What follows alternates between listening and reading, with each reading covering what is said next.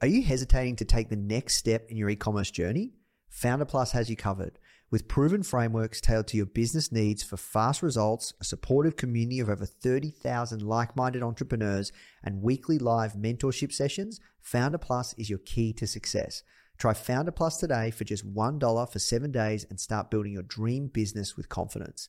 You can visit founder.com/start-dollar-trial or click the link in the description to claim your trial. This is episode number 229 with Arman Assadi of the Foundr Podcast. What you need is thirst. You need to be a thirsty human who is intent on learning. It's a really fascinating exploration of human potential. Now, the Foundr Podcast. Even the greatest entrepreneurs had help. If you want to learn from the most successful founders on the planet, you are in the right place. Branson, Mark Cuban, Tony Robbins, Tim Ferriss, Arianna Huffington, Senko, Steve Case, Gary Vee, Sophia Amoroso, Barbara Corcoran, Daymond John. Learn from the greatest minds in business today with interviews hosted by Nathan Chan. This is not your average entrepreneur podcast. The Foundr Podcast.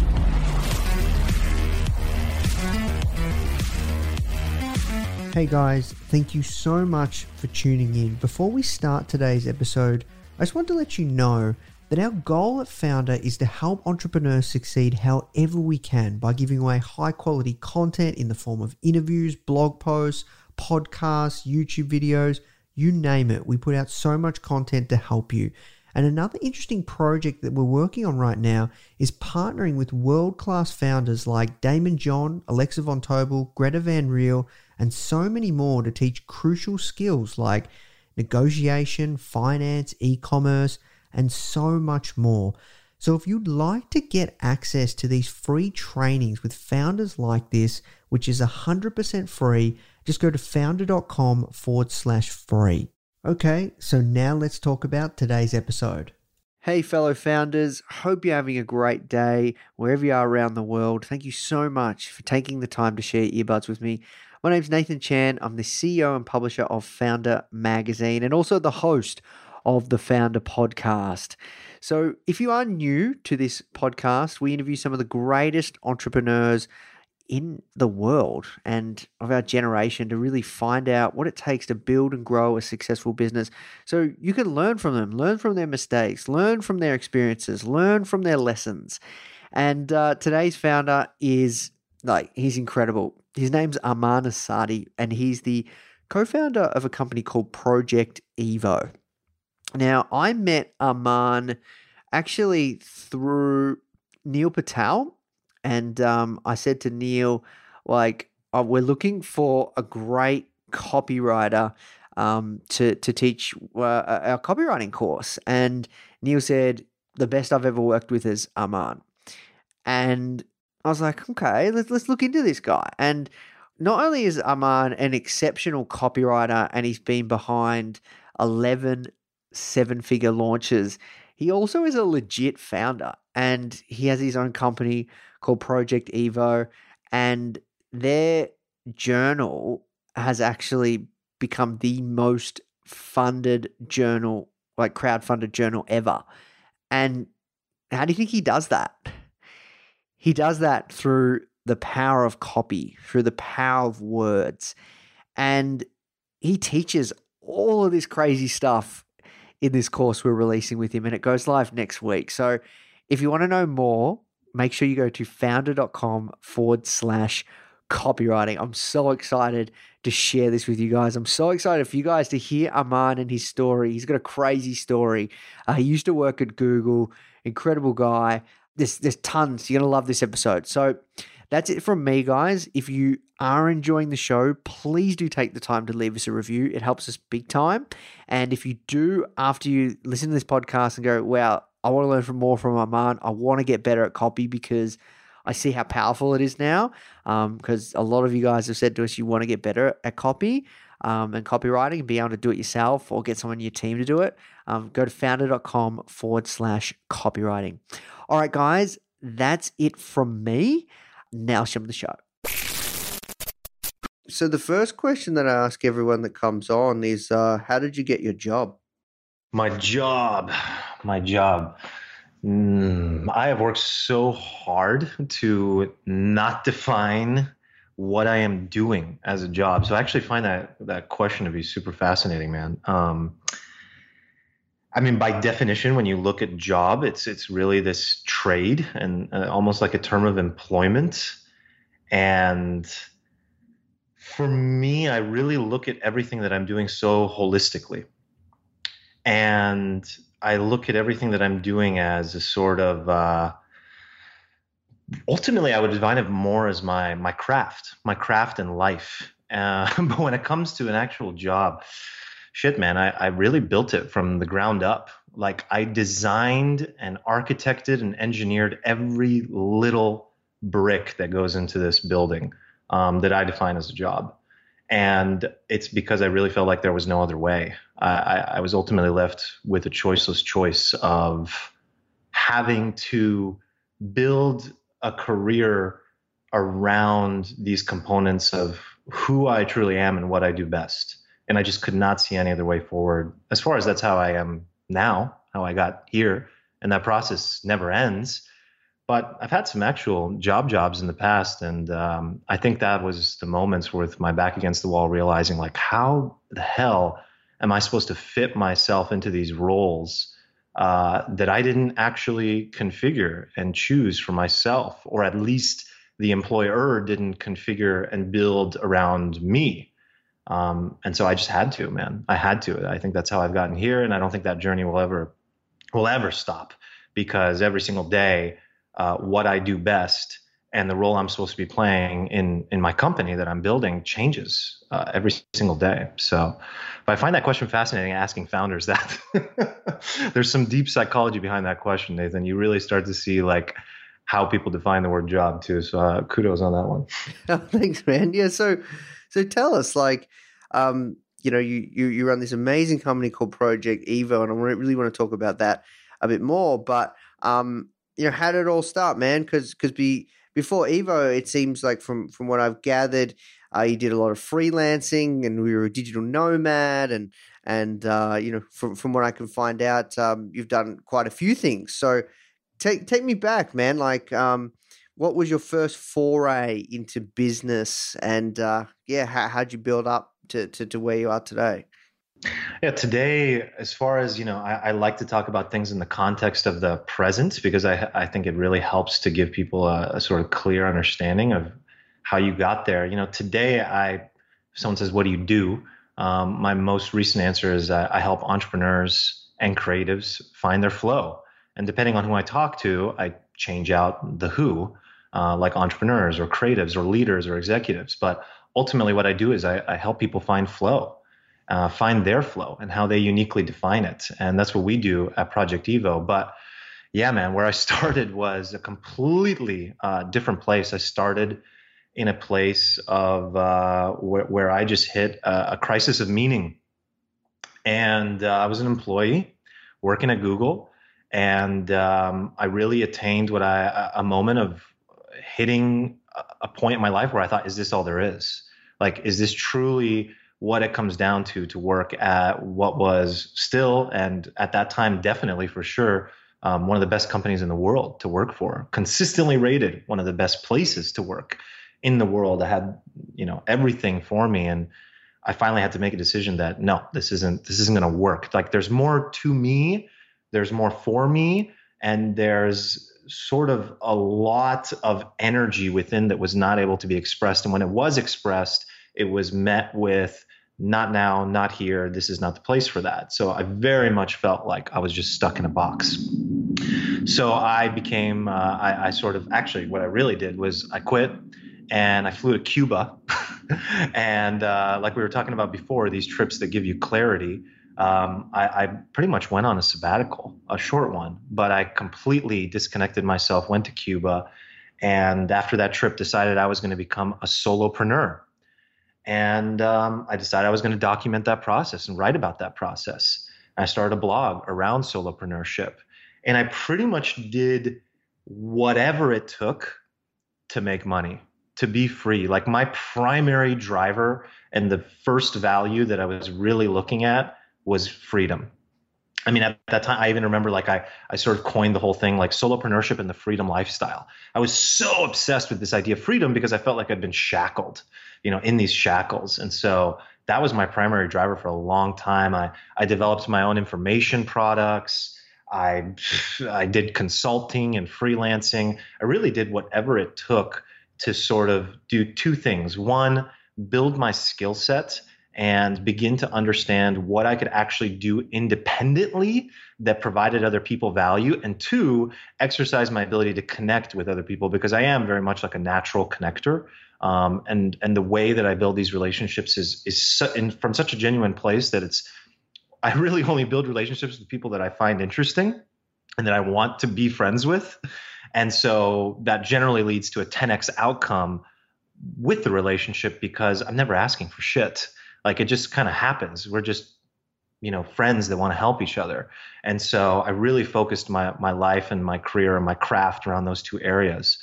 And yeah, like you said, I got into consulting. I then found a sweet spot in copywriting where I really began to make a name for myself. And that sort of honestly happened on accident. It just sort of came to be, actually. Yeah, well, that's interesting. So you went to Cuba, you started this blog just around freedom and solopreneurship, and like what were you doing at Google? At Google, initially I was, first I started on the Gmail team. I was an account executive, and then I switched over to Google Offers, which was at that time the Groupon competitor and the division that was trying to buy Groupon but got denied. And I was a little bit involved with Google Wallet for a short stint, but then really focused on this Google Offers piece and sort of played like a project manager role, and helped to pilot and build out our online channel for all online offers that we were making with Google Offers, because we had the in-person sort of like, you know, hey, go to the store and get 10 off of 20 at this froyo place. And then we really started to scale with like national brands like Armani Exchange and Lucky, and you know, some online brands as well. And so that was really my gig, was focusing on national online brands, and so doing a lot of like relationship building. But then it kind of pivoted into this sort of project manager role, which actually was really, really good for me, because I became a little bit more technical, and I got to work around like legal and operations, and even got to kind of like connect with engineers at Google, which are really the smartest people at Google. you know? And you said that like it sounded like a great gig. Like what why wasn't it enough? Yeah, good question, man. I think that is such a multivariable scenario and issue that led to why it wasn't enough. And it's really difficult to pinpoint it down on one thing and give a simple answer. And you'll definitely find a common theme as we're talking that I just pretty much don't I don't have favorites or single defining points for things. I think that everything is a little bit sometimes complex. And when you take all the different variables into account, that's when you can actually begin to find the real answer behind things. But yeah, there was a lot going on. There was a lot going on in the organization. There was a lot of outside people coming in and sort of creating a new culture that was a little bit outside of what the Google culture was intended to be. So because it was really a new company. Within the overall company. And like, for example, on some of the more, you know, legacy and old school products that Google has, the culture is very much, I don't want to say fixed, but it's in place. You know, the Gmail team, Google Apps. I was really kind of, you know, on the broader Google Apps team. But with a product like Google Offers, where you guys, you know, you're pioneering something, it took a lot of hiring. And so there was a lot of chaos of trying to figure things out. And I think ultimately what happened for me was that my initial manager was amazing, and the person I was working with and reporting to was amazing. And then eventually I worked with someone that just I didn't connect with, that did not want to allow me and everyone in that organization to really truly step into the role that lights them up and helps them thrive. And actually, it's funny that now as I'm talking about this, I can really see what a driver that's been for me, because that's ultimately like what we do at Project Evo is we help people find that alignment to identify what it takes for them to truly thrive and feel fulfilled in the workplace and in their lives. Because for me, that just was gone. It was completely extinguished. I lost all, I pretty much fell into like a light depression during that time. It was a short stint, but I would say it was about 2 to 3 months where I just, your work is such a massive component of your life. And when you spend 10 hours a day hating what you do, which like so many people currently do, 86% of the workforce, according to Gallup, is disconnected from what they do. They're disconnected from the workplace. And generally people leave their jobs because they quit their boss. And this is something I've learned also as a leader is people don't leave their job, they leave you. I agree. And it's like, I just, it was completely extinguished, man. And it left me with no choice but to say, how do I figure this out for myself so that this doesn't ever happen again? And how do I create something of value to others that can allow them to circumvent or at least shortcut this painful process that I had to go through so that other people don't have to experience that and they can just step right into that exact aligned place that they need to be, which is not an endpoint. I want people to understand that. Like, I'm not talking about identifying a dream job necessarily, or not even dream perfect role. And this is all that there is. It's constantly emergent. The process of finding fulfillment in your career, in your life in general is an emerging process, but it's positioning yourself correctly and then being open to the growth that comes with that. And that's what I just had to do for myself. Yeah. So what happened next when you went to Cuba, man? Like you said, you found a sweet spot with copy. That's how we connected. I said to Neil Patel, I said, man, who's the best copywriter you know? And he said, you got to speak to Arman. And then here we are. And, we're doing a course. You're doing a Foundr Copy course, and it's going to be a beast. But I'm super excited. Yeah, man. Like tell me about like how'd you get into that, man? Like you were self-taught. Yeah, completely. So I've always had an affinity and an appreciation for great writing. That was always there, and just loved just reading great books, and not even necessarily fiction. You know, it wasn't like this, you know, literature training or anything like that, but it was just an appreciation for the written word because I've just always felt that language is ultimately all we have. Like to be able to explain ideas, to be able to explain to people who you are, to be able to show the world what your company does and explain it in a way that actually makes sense to the other person's brain takes the precise use of words, whether they're spoken or written. And I found myself needing to learn copywriting because I was trying to sell my own stuff. One of the first things I ever did was create this email management course. I basically took an experience that I'd had in the workplace around email management and, you know, seeing how much people were just, you know, overwhelmed with their inboxes and was like, I can teach this. And I have, you know, a love for teaching. So I was like, yeah, I'm going to create, you know, my own course around this idea of managing your inbox and being more effective with your time. But it bombed when I first kind of opened it up into the world because I had no idea how to write the copy and position the marketing on the front end to be able to sell this thing. And so I just kind of had to roll my sleeves up and became interested in all things digital marketing. And when I become interested in something, I'm just like, I'm crazy. I'll dive in all the way and build expertise really quickly, quicker than most people at least. And so I began to just write and became pretty decent with copywriting for my own products. And then as a consultant, I started helping people with their digital marketing. And then I noticed that people really needed help with their copywriting and I could make a lot of money doing it. And at that time, a lot of money to me, you know, it was more money than I was ever making.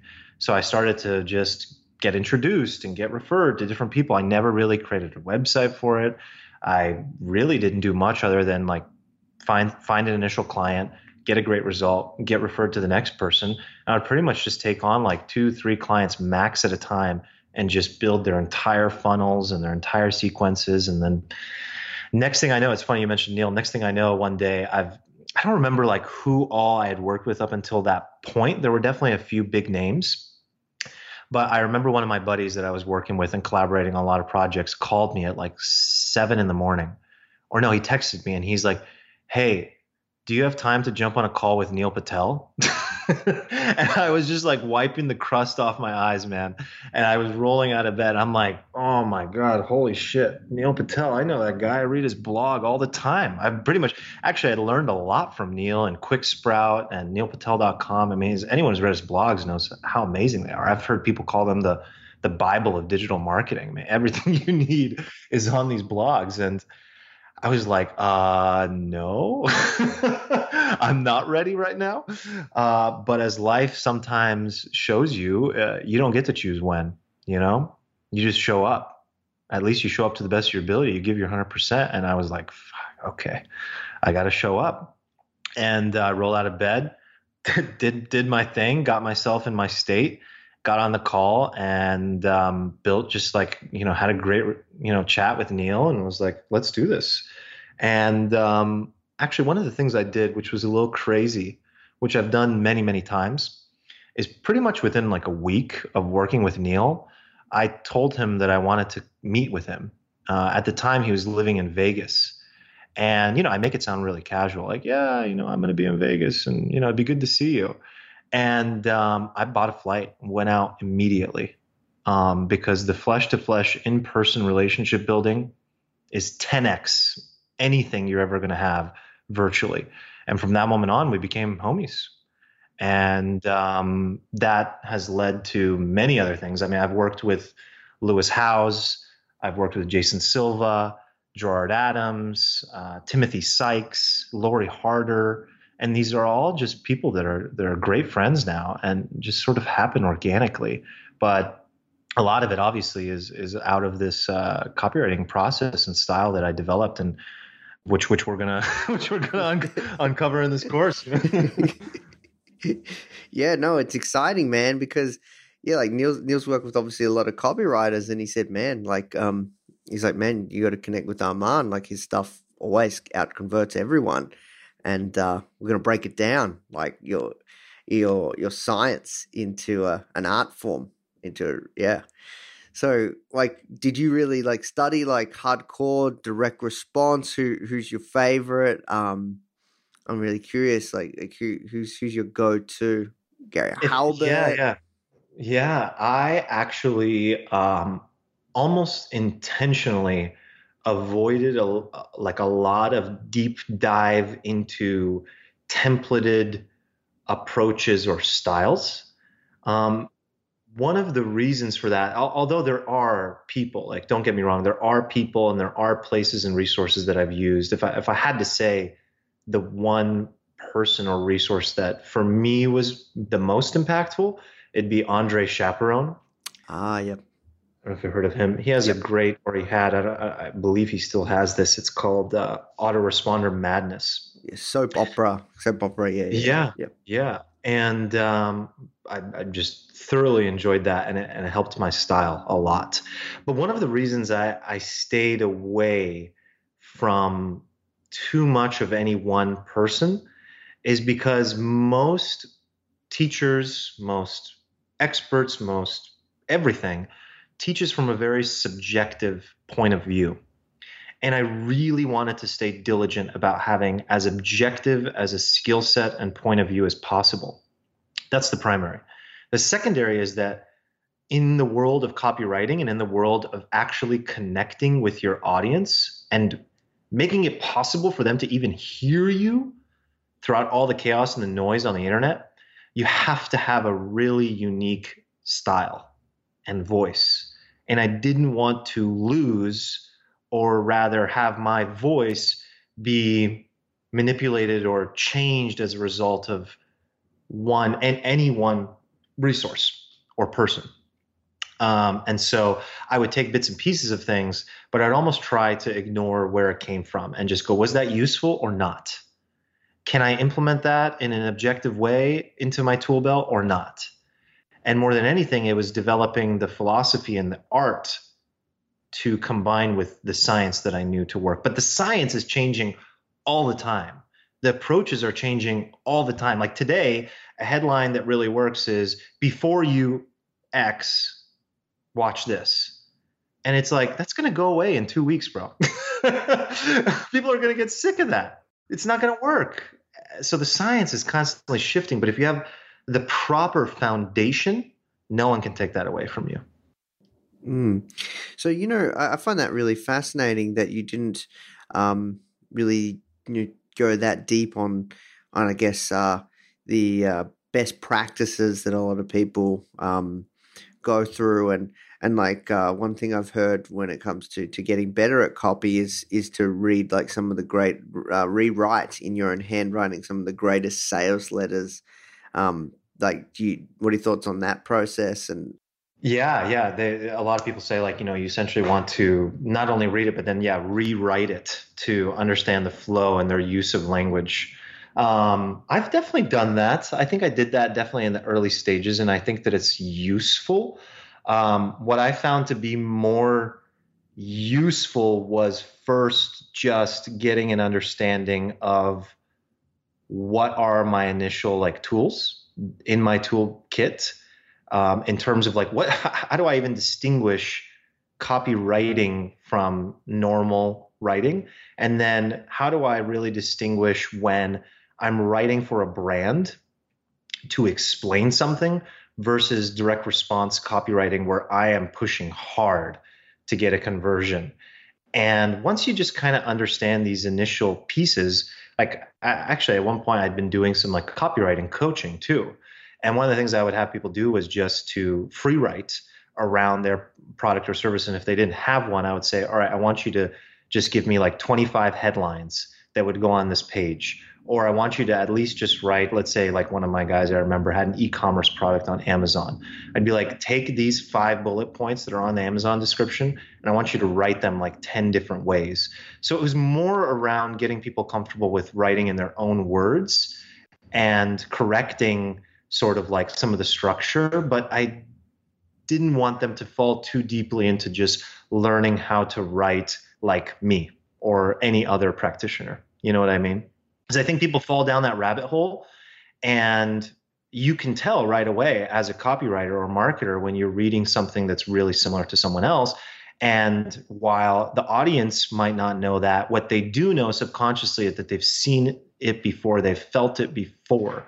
What people actually get excited about is when the voice is unique, when it's a voice that they haven't connected with before. Like we talked about authenticity. What is authenticity? It's ultimately actually having a unique voice that is from your true core nature that people have not heard before, that properly explains your product or service or who you are if you're like, say, an influencer. Mm. So like, you've done like many like 7-figure launches and done some like your copy has converted really like well and stuff like that. If you were to write like copy for perhaps a client or an influencer, how do you maintain their voice but making sure that it converts? You know what I mean? Is that yeah? No, that's a great question. That's a really great question. So like for example, when we're talking about say Lewis Howes. My voice, my actual natural voice is very different from Lewis's voice. There are some commonalities between us, but ultimately, like if what we put up for Lewis's sales video doesn't match his tone, it's not going to work. Like someone like Lewis is going to be like, this doesn't fit with the School of Greatness brand. This doesn't fit with my voice. So a lot of what you have to do as a copywriter is really dive deep into the research. And I spend my 80-20, the Pareto principle, my 80-20 to the copywriting process is actually diving deep into understanding who that brand or product or service is and what they think their voice is. And most of the time, like from a copywriting perspective, if you're talking about working for someone else, if you have a client, that's the last thing they want to hear. They want to know that like what you're doing is just writing, which I found hilarious. So, but really ultimately what creates the copy that Neil goes, holy shit, this is really good, this really converted, is 80% research. It's sitting in it and caring super deeply about every little nuance and diving into the details so much of the product and his lessons and his ideas and the way he explains something that by the time it's ready to put, you know, your fingers on the keyboard, it just flows out of you because you know it so well. You know everything so well that all you then have to do is take sort of the science of your current understanding of what is currently working well. What are some things that you know are going to convert? But more, even more deeply is, who is this product or service from a very deep nuanced level, and who is their customer or target audience from a very deep nuanced level, and then drawing that bridge between the two, helping the target customer connect with the brand or product or service. So do you think that copywriting is a skill that every founder and entrepreneur should know? That's a good question. I think that it's similar to saying, is software development a skill that every founder should know? But I think that, and the answer to that would generally be, to a certain degree, yes, because you have to understand, I at least in my opinion, I think that in order to effectively either do it yourself, you need to develop, you need to be adept, you need to develop true skill. But to even be able to hire someone of quality, you need to know what quality looks like. But something as technical as software development, a lot of times, a lot of founders are not going to take the time to go deep and get even a core competency in that.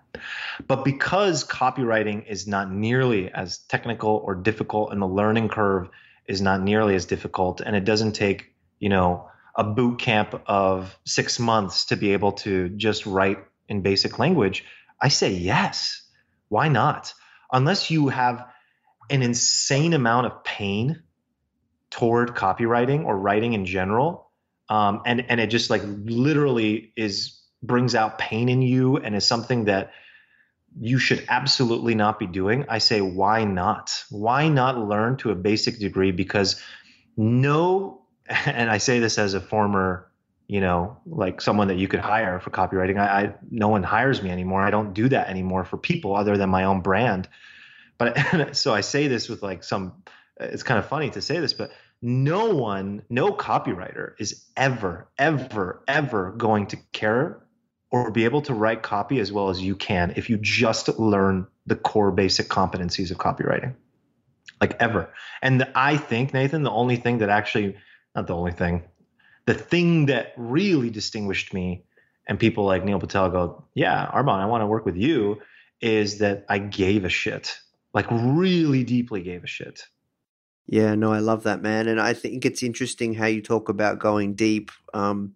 Just from my own experience, I've found with the content or the products and things that we produce at Foundr, the person that's quite close to the project and really understands the market and what that product offers and the customer avatar and really goes deep on that side of things. When you can get that side of things dialed in, that's when things really, really start to come together. Like we've seen that quite a few times because we're getting pretty decent at this stuff now, that, yeah, it appears to be the case that like, if you're going to develop a product or a service, you've really got to do your research. You've really got to validate that. You've really got to work out your customer avatar. You've really got to understand the battlefield, the market, the landscape. You've really got to get your message dialed in, your hook, your big idea, and really, really understand, you know, that person's pains in that market, that person's gains, what they want to achieve. And yeah, it is a bit of work, but man, it can pay its weight in gold if you really do that recon properly. I mean, I think it's everything. And maybe I'm biased, but this bias of mine is so strong, though. It's like, or this experience of mine is so strong that I've seen so many companies and worked with so many companies that had incredible, genius products and services, man. But they could not sell and convert anybody. And ultimately, it came down to that. They could not clearly articulate at all who they were, what they were even trying to sell you.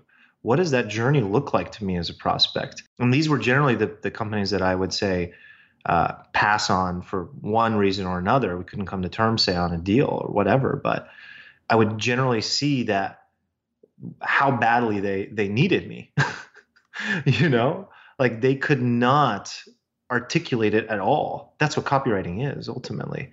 And they think that their product, I mean, you've heard this, I'm sure people listening to this have heard this, is like so many founders think that their product or service is for everybody, or they won't at least accept that they need to refine their messaging to be more specific. That yes, your cool little quantified self-tracking machine is for humanity, but humanity is not a target audience, man. Like you have to get really specific, at least to start, and build these concentric circles of audiences so that you know who you're ultimately working with. Like I'll give an example of like my own thing, you know, with Project Evo. Yeah, I mean, we want this thing to truly positively, like our ambitions are massive for this.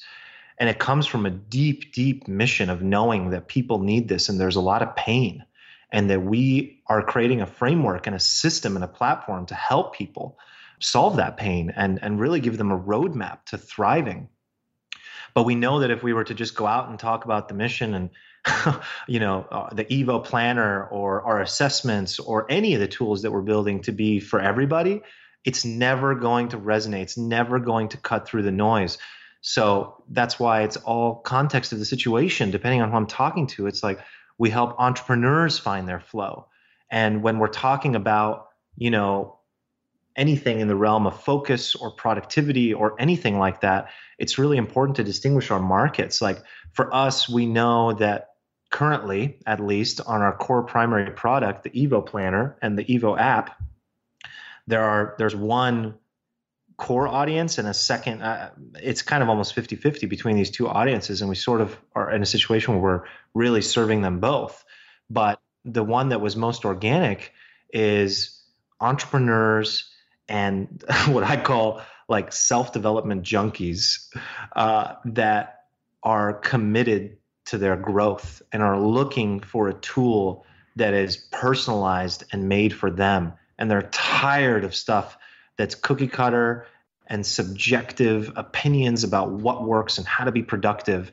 And we instantly cut through the noise because we're like, look, we understand how difficult it is to focus. We've been there. Myself, my business partner, Chad, and I have been there.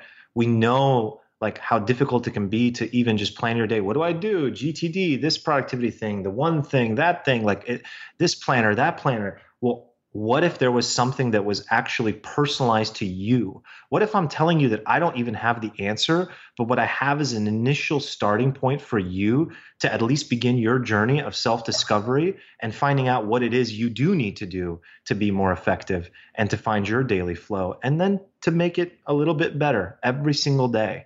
Like that's really all we're talking about here is a beginning starting point and making it a little bit better every day, not an end all be all panacea, you know, answer. Yeah, man. And this is amazing. Like this is a good segue into Project Evo and how did all that come about, man? So obviously you've taken a massive step back on any consulting copy and you're going all in on Project Evo. So how did that all come about? And have you worked on many projects, I know, and you've mentioned this to me, like before Project Evo, were you working on any other companies or like what else have you had going on? I'm curious. Yeah, I mean, so I built my sort of consulting practice. I built my blog up. I got to a place where I was in a really good place with passive income and with active income. And I was just sort of living my freedom, you know, like really in a good place where I was really comfortable, really happy with the people in my network and everything I was doing. The opportunities were just sort of really abundant, but had never built what I call, I still had very much that solopreneur-like freedom, even though I had a team of contractors and, small business. And I still very much had a business, but I had a lot of freedom. Like I wasn't building a company culture and, doing team offsites and things like that, like I am now. Now we've really built an incredible company. And the beginnings of what I know are going to be something that is going to create an incredible, incredible impact.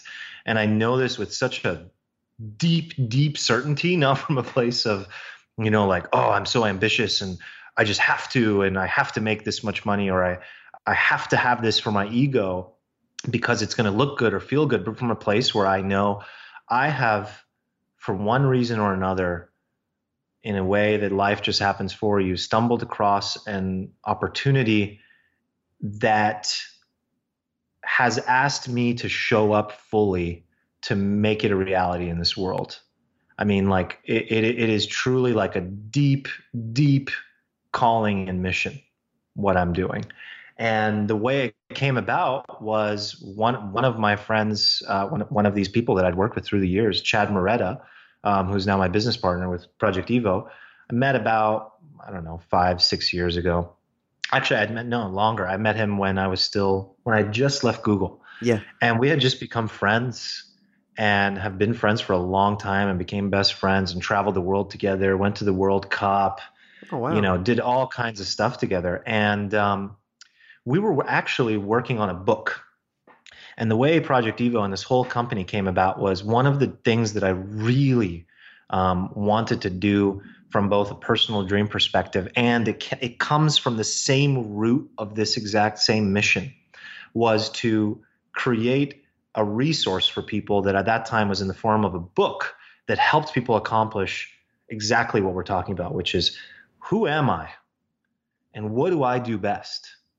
And actually giving people a tool and a resource and a framework for identifying all of that, especially, like in the workplace, like who am I? What is my craft? How do I like this? Because the number one question I would get through all these years of writing on my blog was, Arman, like I love this stuff. I love everything you're doing. And like all this talk about finding your passion, finding your purpose, like how the hell do I actually do that? Like, is it really just by asking myself these three questions, or is it really by just trying a bunch of shit? Or is it really by just like, I don't know who I am. I don't know what I'm good at. And I thought it was so fascinating that people would keep telling me they don't know who they are. What does that mean? Like, what does that mean when a human being says, I don't know who I am? I think there's something really deeply profound going on there. And I think that a lot of the crisis that we see around the world right now with a lot of the depression and anxiety is actually related to this exact same point. And a lot of the reason we see so much unfulfillment in the workplace is this exact same point. People just coasting around through life because they've never had an opportunity to stop and identify these very foundational things about themselves. And so what I wanted to do was build this and do this whole traditionally published book with Chad. And I presented this idea actually at a mastermind. And at the mastermind, I was like, I have this big dream. I have this big vision of doing this traditionally published book. I want to go to like a Random House or a Simon & Schuster and do this book. And then Chad was like, I remember him going like, well, why don't we do this together? I've been a published author. I wrote a traditionally published book already. He had written a book called App Empire. This is amazing. I have a deep why around this too. Let's do it together. So we started this crazy journey of this whole book proposal process and getting this agent, this incredible agent who's been an agent for many other big names. And we began this journey. And we eventually hit a wall with the editor because we just never landed on the proposal the way we liked it. And we kept going back and we kept rewriting. And eventually we found ourselves at Summit Series, which many of the people listening here probably are familiar with, is a group. Yeah. And they had an event called Summit at Sea that Chad and I went to. And our whole plan was to just like meet up and discuss like what's next. And we pay like, $4,000 or $5,000 to go there. And literally for the first 2 days, just sit in the cabin of the boat discussing ideas. And really, Chad had this ulterior motive and plan the whole time to get me there and talk about what he saw as potentially a different direction for everything that we were doing around the book and the ideas. And that was really the root of the Evo planner and not this book, but taking our assessment and taking our tools around cognitive psychology and plugging that into a planning system, combining the physical and the digital, and making that really the starting point of something much bigger and building a company. And because ultimately it was really a beautiful moment, because what ultimately allowed me to say, hell yes, was just seeing the place that he was coming from and what a deep why he had around it, and how I knew it was so in line with everything that I was trying to do and what we were trying to do together, that it was just a no-brainer to be like, wow, okay, I guess we're going to go build this company. And of course, I come in with my very different thinking. We really balance each other well. And I come in with my different thinking around, you know, how do we really turn this into a massive company, and how do we really go into this world of shifting the conversation around fulfillment in the workplace and building these tools and products and services that actually give people a roadmap and a framework for identifying ultimately two things, like I've said, who they are from a pure personality and psychology perspective, and what they do best behaviorally in your life, which changes throughout the years. And if we can identify those things for people, we can build a company around personalized products and services that help them show up and do more and more and more of that. Yeah, I love it, man. And one thing that you guys have done is you've done a crowdfunding campaign. And was what? Why did you do that? Was the purpose to validate the hypothesis, or had you already validated it? Why did you choose that route, out of curiosity? Yeah, by the time we actually had already validated the product, we'd already validated our brain type assessment. By the time we launched on Kickstarter, we had 73,000 people take the assessment, and we'd been getting feedback for so long. I mean, this process has been, I think it was a year, 3 years of the research around the assessment, because it was going into the book, but all we did was pivot it, right, and turn it into this physical format of the planner and the app. And so we'd done so much research already around the market. We knew exactly the language from a copywriting perspective. We knew exactly what we needed, and we were eating our own dog food. We knew this. We've been building this system for ourselves since day one. And that's where it's at. I don't know how to show up without this tool, man. I don't know how to show up without Evo. I would be lost without it. That's why it's such a drive. Because I need it so desperately. And I've talked to so many people that I know need it so desperately that we have no choice. And so by the time we launched on Kickstarter, it was really ultimately around, I think our primary driver was sort of being able to have this big pop and this big foray into the market, because especially with the product that we were creating, you know, a physical planner and an app and this type of thing, it is not the first planner. But we knew that we would be able to capture people's attention because we were pioneering something so different. It is the world's first personalized planner. It is the world's first flow system.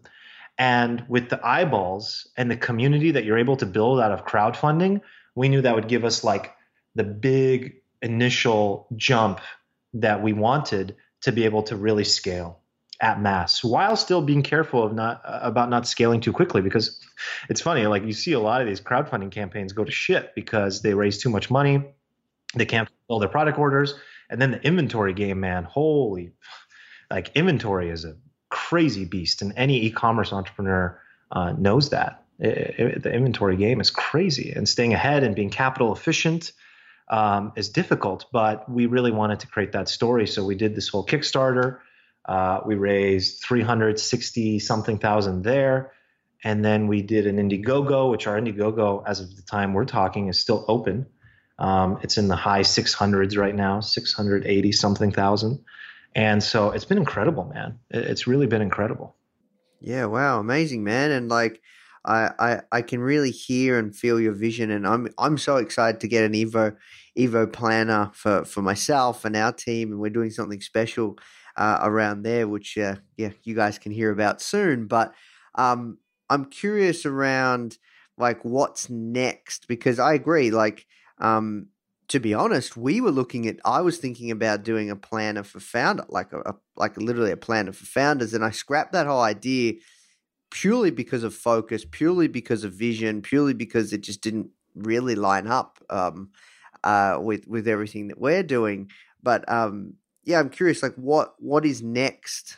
You said that you guys plan to produce not just a planner, and you've got the assessment app, which I think is genius, which I've been through, but like around the tools, what is next? And once you go live, like when can, what's going to happen next? Yeah. So we are ultimately just really beginning this journey of getting the actual system into people's hands. So step one right now, like what we're actually in the middle of right now is shipping out the planners and launching the app in the App Store.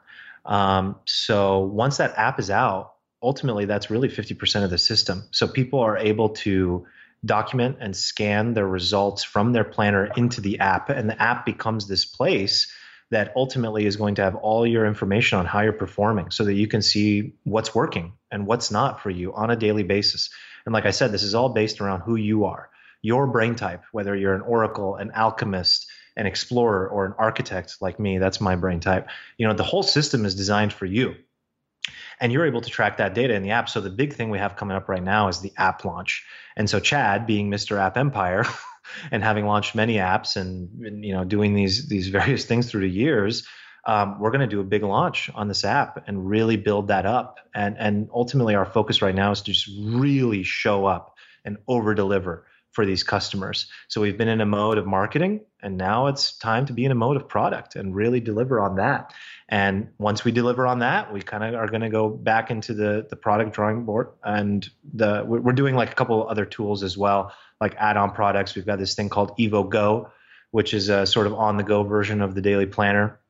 But the big thing that I'm really most excited about that's next is, so we have this brain type assessment that is free. Anybody can take that online. At this point, we've had, I want to say like 110,000 people take our brain type assessment. Wow. And yeah, and it's free. It's accessible to anybody. And we can kind of share a link to that if you want in the notes or whatever, but it's, you'll find it on our website, projectevo.org. You'll see the brain type assessment right at the top. And we are launching now and working on right now an advanced version of that brain type assessment that will be a paid assessment that goes much, much, much, much deeper into these components of the psychology around who you are and what you do best. When you take our current BTA, brain type assessment, we really designed it to be simple, but as enlightening as possible. And people walk out of that with an identity.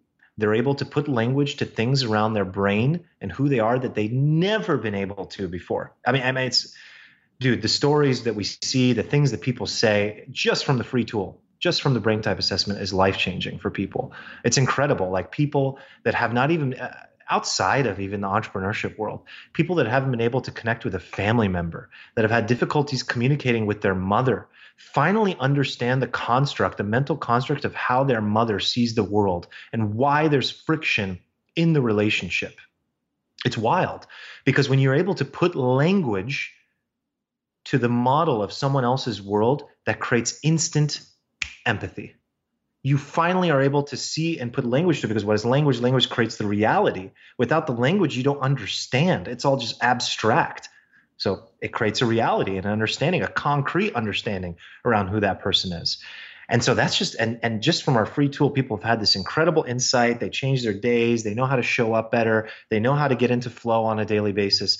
Now this deeper assessment, which I won't go too deep into, because, you know, we're still kind of like, I want to make sure I don't promise anything that we're not doing, but we're essentially, you know, it's a deeper advanced version of this that we are going to target toward not just individuals, which is still great, but also companies.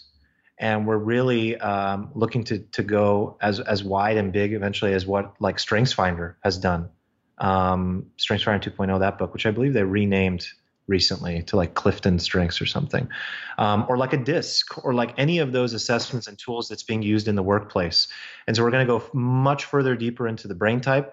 We're going to go into their compass, which is around their decision-making, learning and communication styles, and then what we call the crafts, which everyone has three top crafts around what they do best and the role that they should be playing in the workplace. So I'm super, super excited about that. Yeah, man. Wow. This is incredible, dude. I you know, we've connected before and you've told me about the vision fever, but not to that extent. And I'm so pumped to get our team to go through it and get these planners and get everyone to do the assessments and really see how we can all jam together. I think that's really key because I've been getting a lot into that disc profiling stuff. Haven't got into the StrengthsFinder stuff, but yeah, man, it's incredible. So talk to me around, like, I guess you've got Evo going on. What does your day look like right now? Because you know, you're a CEO, like, you know, you like people always find this interesting. Like, what tools are you guys using to, like, are you guys just local or are you remote and local, a bit of a hybrid mix? Are you all in San Diego? Like, yeah, you talk to me around like that and how your day looks. Yeah, our structure has been, it's pretty interesting. It's kind of a hybrid. Most of us are in San Diego. We've got a couple people in Portland, one in Denver, but most of us are in San Diego. And then we also will, you know, work with contractors and, you know, hire out for different specific roles. We work with a few different agencies, but our core team of 8 is kind of like a hybrid and remote. Most days I'm in the office, downtown San Diego, a couple days, 1 to 2 days out of the week. I like to work from home. But yeah, I mean, I really, it's actually funny. You talk about like, are we more remote or in person? I'm kind of at a point right now where I'm really trying to decide, you know, what is the best path forward, because the future is definitely around remote working. But I just don't think that the power of being in the flesh will ever be replaced. I mean, let me take that back. Maybe not ever, because I'm down to jump into the VR rabbit hole and like what's possible. And I'm very, we've already done this a little bit before, and I'm very philosophical around these things and like what, you know, in terms of futurism, what's possible. But I really think that the in-person magic that happens, the water cooler talk, the ability to just be able to on the fly connect on something and make something happen is very difficult to replace. So I'd like to maintain both as much as possible. And I love my freedom. You know, I love being able to work dynamically some days from home. I love being able to travel and work, but I'm also building a company. And like you said, I'm a CEO. I have to be there. I have to show up, and presence is, you know, shows up in a lot of different ways. So I try to really, you know, right now we really want to build this culture in this office around both being in San Diego, but also, you know, a couple of our most important team members are in Portland. So it's important that I make them continue to feel very much a part of the team. And they are. And we just finished up a week-long immersion last week where they were here all week. Everyone was here for the full week. We did these crazy 12-hour days where we were just evoing, man. We were in our flow and working long days and doing an activity at the end of the day. And it was incredible. So I really saw the value of the immersions. So we've committed to doing that at least once a quarter, where we're going to have everybody here in San Diego. But as far as the tools, I mean, yeah, I don't think we could live without Zoom. Myself and my co-founder are both, we communicate primarily verbally. Like that's just how we communicate. And we know that because of our learning and communication style quiz. And so we really need to be able to capture voice notes and voice memos. We use a kind of, it's not a great app, but it's called Voxer. Ah, yes, Voxer, yeah. Yeah, it's like the walkie-talkie app. Mm. And it's a little glitchy and all that, but it gets the job done. And it allows us to be able to like stay on the go and be able to capture as we're going. We also use a lot of the main tools like Slack. Asana is our main like project management dashboard, and that's what kind of keeps us all together and consistent. But we're still very much like learning around how to be as effective as possible with everything that we're doing. But I think that the key has been that we just really stay on top of it. Like if any ball is dropped, we stop and we figure it out. Like I have like a very strict, like, you know, like we cannot allow the ball to drop. And if we do, we have to find out what that inefficiency is and set people up in a way to win. Like if I notice that someone on my team is not winning, like I don't ignore it. There's no, it's funny, if she ever listens to this, one of the advisors of our company, there's no lying, faking, and hiding with us. And I've really learned that from her. Her name is Kim Harrison. She's the CEO of Start With Why and Simon Sinek's organization. And her ability to bring that into our culture, and I've learned so much from her around this, is like really leaning into the difficult conversations. I have no, well, I can't say I have no fear. I've begun to learn to build the muscle of having no fear about leaning in and having these difficult conversations. Because when you allow these things to just sit, I mean, you're asking for a death sentence. It's going to ruin the company. It hurts that person. And when you don't put your employees before the customer, you're screwed. I've really learned that it's employees first all the way. Yeah. I like what you said around having these difficult conversations as well. Like one of the things I learned from that book, Hard Things About Hard Things, which actually read in Bali when we were talking about that trip, was around courage. You know, the greatest CEOs have to have courage. They have tremendous amounts of courage. So whenever you feel like, you know, that fear, or you just got to do it, man. Yeah, that reminds me of like when you're nervous, you just got to reprogram yourself to feel excited. It's the same feeling. It's the same exact biological like mechanisms. And like you said, even like with fear, maybe that's really just an indicator that this is the thing that you must be doing. And that also reminds me of like Stephen Pressfield, you know, around doing the work and the art of war. Ultimately, like wherever you feel resistance or fear is where you actually have to really show up and knock through it and push through it. I always think of fear that way as well. I'm like, it's an indicator. It's an indicator of the thing that I should probably lean into. Yeah. Where I'll get some sort of result, you know? Yeah, I agree. And usually I think that's where the magic happens. Definitely. Yeah, most people aren't willing to have crucial conversations. I got to a point where I would joke around with my business partner and go like, how many crucial conversations are we going to have today? Let's just fucking eat them up. You know, like, let's just eat up these crucial conversations instead of like, oh, I got to talk to that agency and they suck. And I got to tell them that they suck and that we got to fire them. And you know what? And I need this standard. And it's like, no, like we have standards and this is what we stand for. And if I speak from a place of truth and love and honesty, it will be received. It will be received. And every single time I've done it, people walk away thanking me. And I've seen other people do it to me. And I thank them for showing up and being authentic and being real. But no one wants the bullshit, man. No one wants the bullshit, but the bullshit's easier. That's why people do it. It's easier, or at least it's perceived to be easier because it's a short-term solution. But if you're playing the long game, every time you avoid confrontation or a crucial conversation, or you don't have the courage, as you said, you will regret it. You will pay the price later in the future. Yeah, I agree 100%. Well, look, man, we have to work towards wrapping up. Incredible conversation, dude. I could keep talking to you for a long time, man, but we've got to work towards wrapping up.